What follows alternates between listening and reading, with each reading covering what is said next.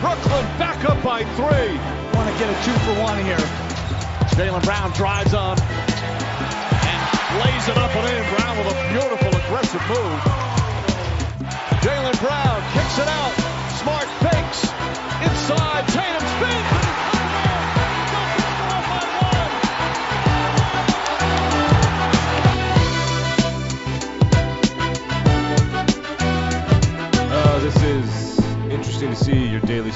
Podcast news, narratives, takes, and gambling. I am Nick. What a finish to that game right there.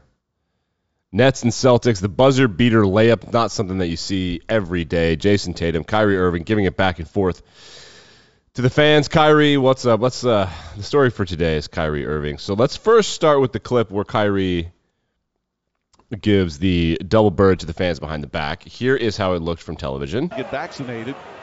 Not playing, playing part-time, now full-time. They all saw it. Yeah, as you can see right there. So now let's see how it looks uh, from the fans' view. How, look how funny this is.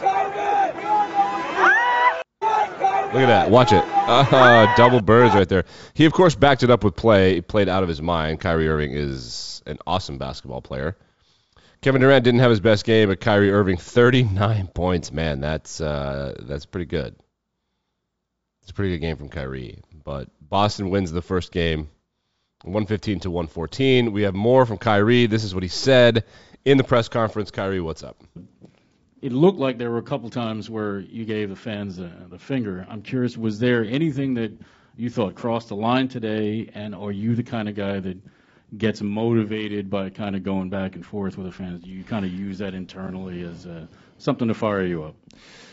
Look, I, I mean, I'm I'm just where I'm from. You know, I'm used to all these antics and people being close nearby. Um, you know, it's nothing new when I come into this building what it's going to be like, but it's the same energy they have for me, and I'm gonna have the same energy for them. And it's not every fan. I don't want to attack every fan, every Boston fan, but um, you know, when people start yelling pussy and bitch and fuck you and all this stuff, it's but so much you can take uh, as a competitor. And um, you know, we're the ones expected to be docile and be humble and take a humble approach. Nah, fuck that's the playoffs. This is what it is. You know, I, I've I know what to expect in here, and it's the same energy I'm giving back to them.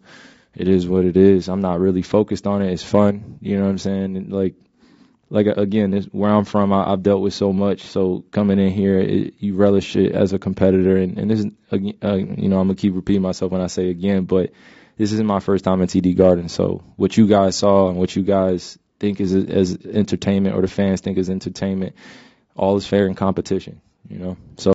I love that from him. That's a good. That's a good way to think about it. He's not, he's not scared, and the Boston fans are going to let him have it. They'll be accused of being racist soon, probably rightfully so. Game two coming up in a couple of days. Other NBA games over the weekend. The playoffs started. Luka Doncic did not play for the Mavericks, which makes that series incredibly boring. The uh, Jazz win game one. And it's just irrelevant until Luka's back. They could, the Mavericks could win with Luka. He's super good, but I mean, without him, it doesn't really matter. The T Wolves beat the Grizzlies, which was probably the most interesting one. They upset the Grizz. They were leading the entire way. The T Wolves are the seven seed, of course. The Sixers were pretty much dominated the Raptors start to finish behind Tyrese Maxey's performance. The Warriors played really well. I think they had a performance from somebody who was drafted second round draft pick or something. Yeah, Jordan Poole. Somebody named Jordan Poole scored 30 points. Unbelievable how the Warriors are just able to find these guys that can score. It's crazy what they're able to do. They beat the Nuggets 123 to 107. Uh, and then of course the Suns win, the Bucks win. Obviously, really easy to predict those ones. Games tonight, I believe there are three games tonight. Yep, Raptors Sixers at 7:30, followed by Jazz Mavericks. That's at 8:30, and then at 10 p.m. Eastern Standard Time, Nugs and Warriors. Other news from around the world of sports yesterday. I'll get a quick look at the schedule. There it is. Other news from around the world of sports, uh, or I guess over the weekend. Last time I talked to you guys, the USFL, the United States Football League, started its games over the weekend, and it reminded all of us that quarterback is a super duper important position. And if you don't have elite quarterback play, it doesn't matter how many times you try to start a league. Shea Patterson, who was a quarterback at Ole Miss and then at Michigan, where he sucked both times, he was a walk-on for the Chiefs, but then he lost that job, and now he's in the USFL. He was promptly benched in the USFL for somebody named Paxton Lynch, who was a first-round draft pick, and Paxton Lynch almost immediately did this. He's got those seam routes running. Look at that. He's got an out route outside. Nope. Just leaves the ball inside. Good job getting depth and width by Will Likely getting out underneath it. Yeah. That's pretty bad. Jeff Fisher's Michigan Stampede lose in the USFL. I'm not going to do much more on the USFL except to say that it's funny. Um, yep, just not going to care. A lot of things going on, and if something interesting happens, we'll do it. If, but you know, more likely, nothing interesting will come of this. So we're not going to do it during the Grizzlies game. Grizzlies and T Wolves. There was a fan. So the T Wolves have an owner who owns a bunch of livestock, and I think the livestock had some sort of salmonella outbreak or some sort of really intense medical situation, and as a result of that, they have to kill the chickens. You have to do it. Can't risk outbreaks. So there are animal rights activists protesting. One woman put Elmer's glue on her hand and tried to glue her hand to the court. That happened in Minnesota in the play-in game, and Elmer's glue takes forever to dry. It's made for children. So that didn't work.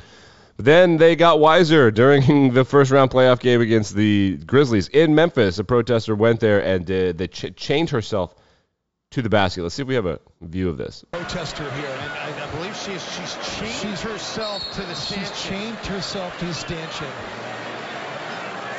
And this is uh, Yeah. So look at that. this is that. going to happen, I think. Is that a real Look chain? at- Is it plastic or is it metal? That thing looks like I think it's metal. it's it's It's like around her throat too. I mean, we're, we're, we're being told by the truck that she's been there for a while and nobody noticed, which I didn't hear that part. Wait, what? told by the truck that she's been there for a while and nobody noticed, which they got to they're going to just break that thing off. they're gonna, I mean, somebody got to have some bolt cutters I think this is somewhere. this is one thing you get police officers as security guards. They know how to break into stuff. All right, well, those Bally Sports guys from Minnesota, we should probably get out of this video before they say something that eventually will become the story. uh, and the T-shirt she was wearing said, I think, is there a shirt of it? Um, right there. Let's look at it.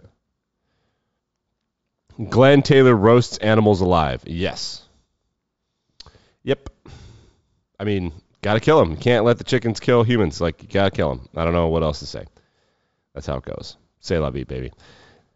76ers Tyrese Maxey. Uh, man, he went off. Looks like a highlight here for you. He said early on, this is a key matchup. Look how far back he is. And Maxey. And Look how far back he is. Tonight, Maxey is a major winner. Oh, deep three. Oh, my, oh, my, oh. Tyrese Maxey, unbelievable performance from him. 38 points, couldn't quite get to 40 for the 76ers. 76ers, if they get scoring from Maxey and Harris, they're going to be really good with Joel Embiid and James Harden. They win game one against the Raptors. Remember that the Sixers have one of a handful of unvaccinated players. And in Canada, that is a no-no. You can't even go to Canada, excuse me, unless you're vaccinated. So that'll be make this interesting. But uh, yeah, Sixers win game one. Tyrese Maxey. All I, what I got out of this is that Tyrese Maxey, who went to Kentucky, Karl-Anthony Towns, who also went to Kentucky, and Devin Booker, who also went to Kentucky at various different points. Some of them overlap, but not really.